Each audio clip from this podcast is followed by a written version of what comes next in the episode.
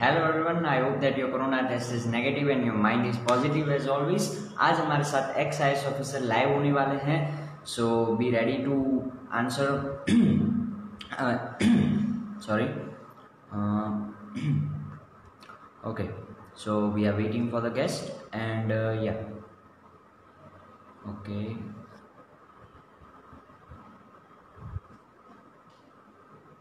so दोस्तों, आज के जो हमारे गेस्ट हैं, वो अंडर 19 नेशनल में भी क्रिकेट खेल के आ चुके हैं और वो एक्स आईएस ऑफिसर भी आज हमारे साथ लाइव होने वाले हैं। सो बी रेडी टू कह सकते हैं कि हम be ready to enjoy this live session और आज के जो हमारे गेस्ट है, वो बहुत सारे लाइव सेशन करते हैं। मोटिवेशन स्पीकर भी हैं कि वो अपने देश को चाहते हैं कि देश आगे बढ़े और वो हमेशा हमारे जैसे जो बच्चे हैं, जो हम, हमारी जैसी फ्यूचर जनरेशन है, उनको सपोर्ट करने के लिए हमेशा ट्वेंटी फोर बाई सेवन हमेशा अवेलेबल रहते हैं। और आज हमारे साथ एक कह सकते हैं कि हम, ये सेकेंड टाइम मेरे पास ये अपॉर्चुनिटी कि हम सर को थोड़ी सी आज खांसी आ रही है बट आज मेरे पास एक लकी अपॉर्चुनिटी मैं अपने आप को सेकेंड टाइम देना चाहता हूँ कि हमारे साथ सर ज्वाइंट होने वाले हैं। So we are waiting for the guest और आपने जो भी क्वेश्चन भेजे हैं, मैं ट्राई करूँगा कि जल्दी से जल्दी मैं सर को पूछ कर आपके जो आंसर है वो ले लू। पर शायद हमारे पास टाइम लिमिट जो है, वो है। सो वी आर वेटिंग और देखते हैं।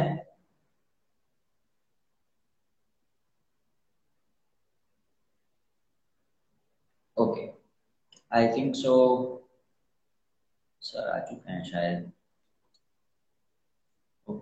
नो इशू और दोस्तों आपने जो भी स्टोरी में क्वेश्चन डाले थे एक ने तो बहुत बहुत सारे क्वेश्चन थे उसमें से मैंने मॉडिफाई करके जो भी बेस्ट क्वेश्चन थे या जो भी एक मुझे लगता था कि एक हम एक आई ऑफिसर को हम पूछ सकते हैं या हमारी लाइफ में हमको हेल्प कर सकते हैं मैंने वो सारे के सारे क्वेश्चन मैंने ले लिए हैं और हम सर से पूछने वाले हैं।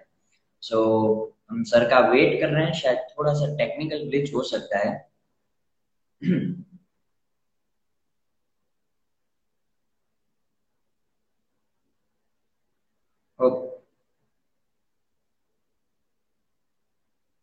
शायद थोड़ा सा टेक्निकल ग्लिच मैं मानता हूँ जहाँ पर शायद ओके सर इज़ ओवर और हमारे साथ आज के गेस्ट आ चुके हैं।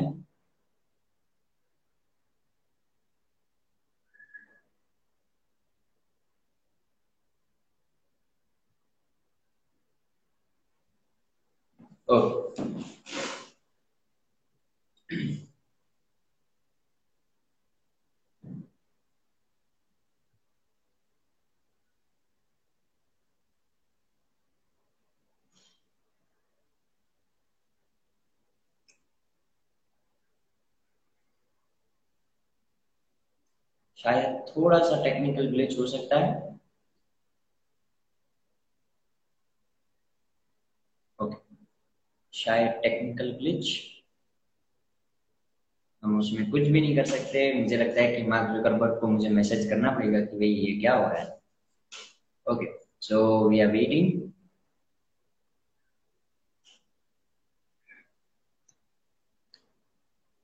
शायद technical glitch okay we are waiting और मैं ज़्यादा एक्साइटेड हूँ कि एक मुझे अपॉर्चुनिटी मिलती है कि एक्स आई ऑफिसर से एक आईएस ऑफिसर के साथ मैं बात करूँ। So okay perfect good evening sir how are you good evening Harsh कैसे हैं आप? How are you I am I I am speechless sir कि आपने सर मेरी रिक्वेस्ट है वो दूसरी टाइम आपने मेरी रिक्वेस्ट एक्सेप्ट की। सो सर सबसे पहले तो थैंक यू आपको। मोस्ट वेलकम तो सर, हमारे पास टाइम लिमिट है और हमेशा हम टाइम मैनेजमेंट के बारे में बात करते हैं। तो सर, सबसे पहला क्वेश्चन यही है कि आप जैसे जो लोग हैं या हम, आप, हमारी इंस्पिरेशन है। तो सर, आप ये टाइम मैनेजमेंट की स्किल्स अपनी लाइफ में जो अप्लाई करते हैं, वो हम भी अपनी लाइफ में हम कैसे अप्लाई कर सकते हैं? टाइम मैनेजमेंट के लिए सबसे पहले हमें प्रायोरिटी पता होनी चाहिए अपनी कि हमारे लिए सबसे इंपॉर्टेंट क्या है। तो सबसे इंपॉर्टेंट है हमारी फैमिली फैमिली के साथ हमें टाइम स्पेंड करना ही है। चाहे उसमें एक घंटा ही हो, चाहे आधा घंटा ही हो, रोज करना है। नंबर टू हमारा करियर है या हमारी स्टडी है, उसके लिए हमें कितना टाइम एलोकेट करना है, वो आपको पता ही है, उसको करना है। नंबर थ्री हमारा फ़िज़िकल फिटनेस है और एंटरटेनमेंट है। फ़िज़िकल फिटनेस बहुत ज़रूरी है हेल्थ के लिए तो हमें आउटडोर वॉक या स्पोर्ट्स या कुछ भी करना है, या जिम भी ठीक है, कुछ भी करना है तो that has to be done thirdly fourthly आपका जो सेल्फ डेवलपमेंट है रीडिंग मेडिटेटिंग रिसर्चिंग कुछ ऐसी चीज़ करना जो डिफरेंट है इनोवेटिव है कोई आर्ट या पेंटिंग या कुछ भी ऐसा that is also very important तो ये चीज़ें आप टाइम मैनेजमेंट ऐसा करेंगे कि इनको प्रायोरिटी वाइज करेंगे। और कहाँ पे टाइम वेस्ट हो रहा है we must stop that time wastage like if you are spending too much time chatting too much time surfing too much time on social media or too much time on a call then reduce that. You don't need to eliminate that but reduce that and be a little harsh on yourself. Then like your name is harsh but harsh can be harsh.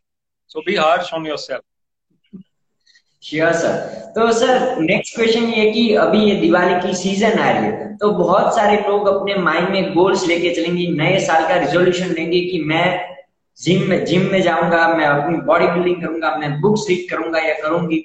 But जैसे जैसे वो साल आगे जाता है दस पंद्रह दिन तक वो एनर्जी रहती है, फिर वो एनर्जी ज़ीरो हो जाती है।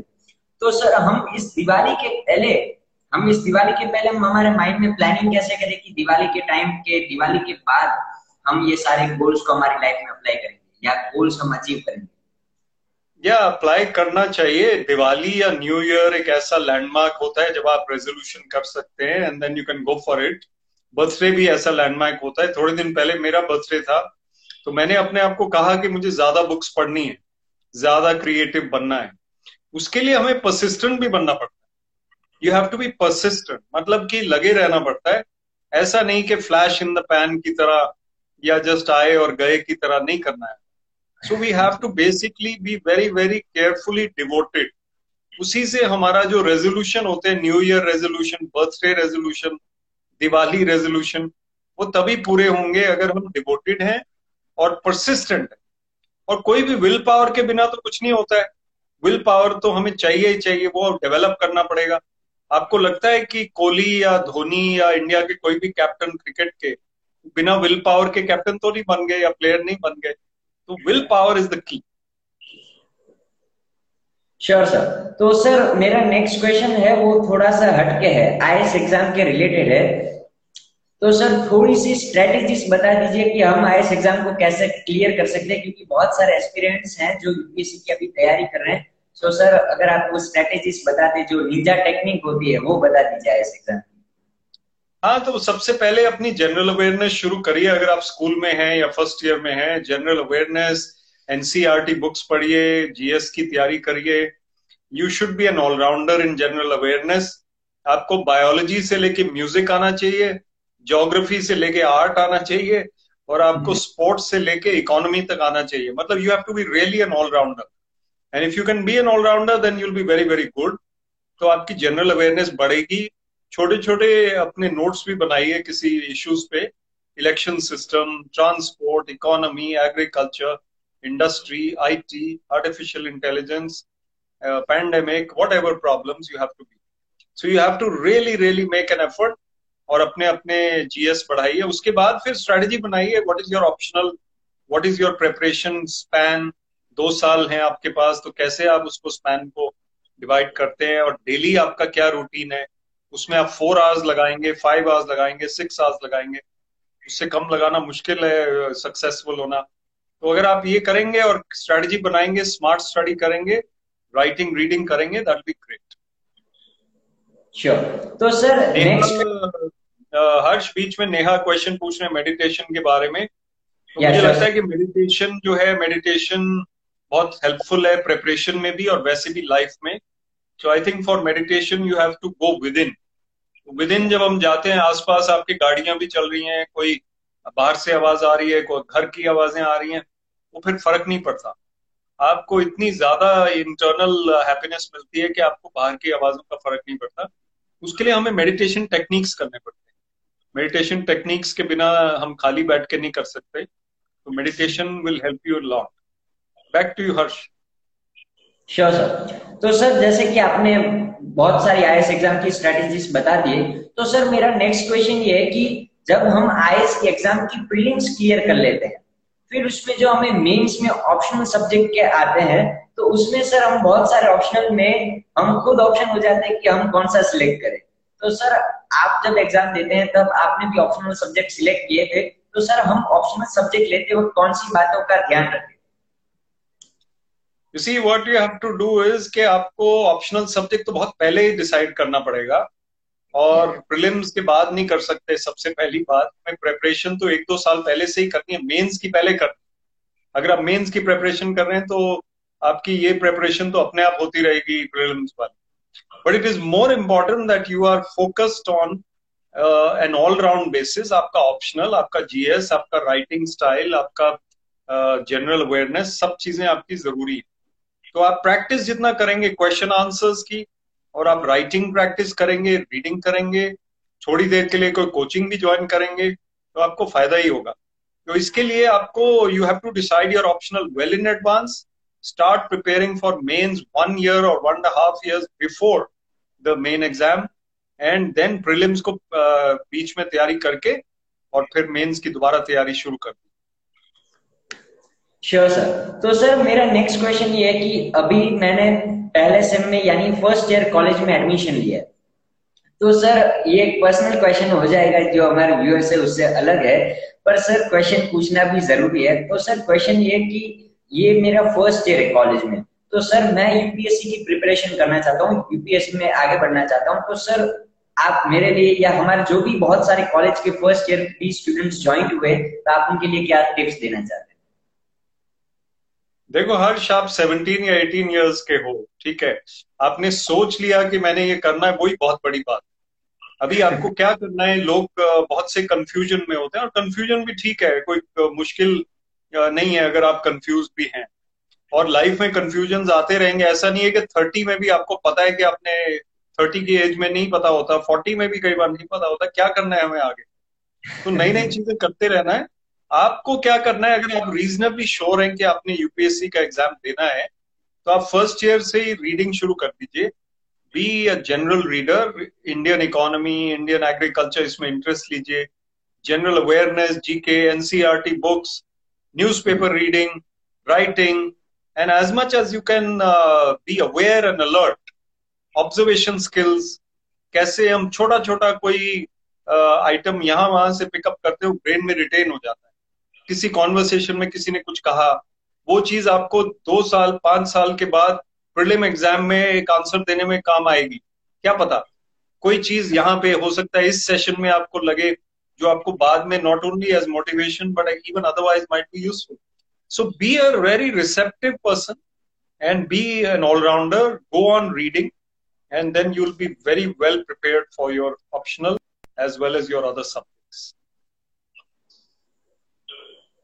sure sir तो सर मेरा लास्ट क्वेश्चन ये है कि हम इस ऐसी जनरेशन में रह रहे हैं जहाँ पर इतना करप्शन है।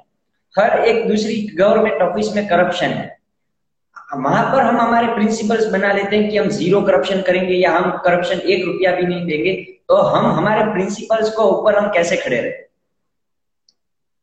ये एक सवाल पहले एक आ रहा है कि इंग्लिश को कैसे इम्प्रूव करें, ये भी मैं आंसर पहले ही दे देता हूँ। इंग्लिश की बुक्स पढ़िए एक एक दो दो वर्ड सीखिए रोज और राइटिंग की प्रैक्टिस करिए। अब मुझे हिंदी आती है और इंग्लिश आती है, दो लैंग्वेजेस आती है। हो सकता है कि आपको एक लैंग्वेज आती हो या दो आती हो, हिंदी और गुजराती आती है, मान लो किसी को। इंग्लिश नहीं आती। कोई बात नहीं make sure that you know little bit थोड़ा थोड़ा प्रैक्टिस करते रहिए। आप हिंदी में भी एग्ज़ाम दे सकते हैं कोई दिक्कत नहीं है गुजराती में भी शायद दे सकते हैं कोई दिक्कत नहीं। दूसरा आपने जो कहा कि ये what was the question sorry Harsh remind me no issue sir corruption corruption मुझे याद आ गया। तो बेसिकली करप्शन इतना नहीं है जितना आपको लगता है बाहर से। मैं तो गवर्नमेंट में रहा हूँ। गवर्नमेंट में मैंने देखा है आसपास अपने ऑफिशियल्स को ऑफिसर्स को कॉलीग्स को। लेकिन करप्शन है। इतना भी नहीं है जितना लगता है, लेकिन फिर भी है। तो उसके लिए हमें अपना दायरा साफ़ रखना है। हमें अपना सिस्टम साफ़ रखना है। If I am clean then I am okay because I have I will not allow anybody to be corrupt in my department आप एचओडी हैं तो आप फिर उनको, सबको आप एक बार वार्निंग दे दीजिए शुरू में ही आके कि मैं, मेरे होते हुए अगर किसी ने कुछ किया तो बस आपकी छुट्टी। और यू आई सस्पेंड यू और I take action they will be scared and nobody will indulge in corruption while you are there and very few people are actually out and out corrupt यानी कि बहुत ज़्यादा जो fence setters होते हैं, वो देखते हैं कि ऑफिसर कैसा है। अगर ऑफिसर ऑनेस्ट है, वो भी ऑनेस्ट बन जाते हैं दो साल के लिए, एक साल तो ये ज़रूरी है कि आप देखें पॉजिटिव्स को। और जितना करप्शन है as a citizen also we should not give a bribe to anybody and we should be confident कि हमारा काम प्रैक्टिकल वे में हो जाएगा। We should not give a bribe और एक क्वेश्चन आ रहा था कि रिजर्वेशन का क्या है? तो रिजर्वेशन अभी शुरू नहीं हुआ है। मेरे ख्याल आदित्य या कौन सा, कोई था मिस्टर कॉल थे कोई। So the point is that it is important for us to go with the flow जो सिस्टम है, उसी में हमें बहना है। और हमें ऐसा नहीं सोचना कि हम रिजर्वेशन चेंज कर देंगे। 1980s में भी होता था, जब हम लोगों ने एग्ज़ाम्स दिए थे। 90s में भी था, उसके बाद भी है। So we should go with the flow we can't change the system only when you become an mp then you can try to uh, lobby for changing the act or whatever it is till then you can't even if you become an is officer you can't so go with the flow be in the system and do what you can yes harsh sure. Sir एक last question आया है कि हम जब college में होते हैं तब पहले से ही कोचिंग लेना कंपलसरी है या कोचिंग लेना जरूरी है कोचिंग थोड़ा बहुत लेना ज़रूरी है। मैं नहीं कहता कि तीन साल आप कोचिंग लीजिए। आपको थोड़ा कोचिंग लेना इसलिए ज़रूरी है, आपको पता चल जाता है बाकी लोग क्या कर रहे हैं सिस्टम क्या है फैकल्टी बड़े एक्सपर्ट मिल जाते हैं। मैं भी एक आई एस अकेडमी का मेंटर हूँ विवेक आई एस अकेडमी तो हम लोग भी ऑनलाइन क्लासेस कराते हैं ऑफलाइन कराते हैं। तो द पॉइंट इज़ कि कुछ ना कुछ कोचिंग आपको लेनी चाहिए मेरी राय में। अगर आप सिक्स मंथ्स लेते हैं या वन ईयर लेते हैं तो भी ठीक है। और बाकी टाइम अपने आप पढ़िए। लेकिन आपको एक ट्रेंड पता चल जाता है सिस्टम पता चल जाता है so be prepare for that sure sir तो सर थैंक यू कि आपने अपना वैल्यूएबल टाइम निकाल कर फिर से हमारे लाइव सेशन में आए। Thank you sir and thank you all the best you are a bright chap I am happy to meet you and all the listeners stay smiling stay positive and stay cheerful thank you sir okay. So so, मैं उम्मीद करता हूँ कि आपको live session में छोटा सा live session था बट बहुत ही ज़्यादा मज़ा आया होगा। और दिवाली वीक में कल लास्ट दिन है तो कल लास्ट दिन बहुत ही बड़ा दिन कह सकते हैं या बहुत ही छोटा दिन कह सकते हैं। सिर्फ़ और सिर्फ़ माइंड के ऊपर डिपेंड करता है। So thank you all wishing happy Diwali but कल तो मिलने वाली है finally so thank you all and a good day. Bye.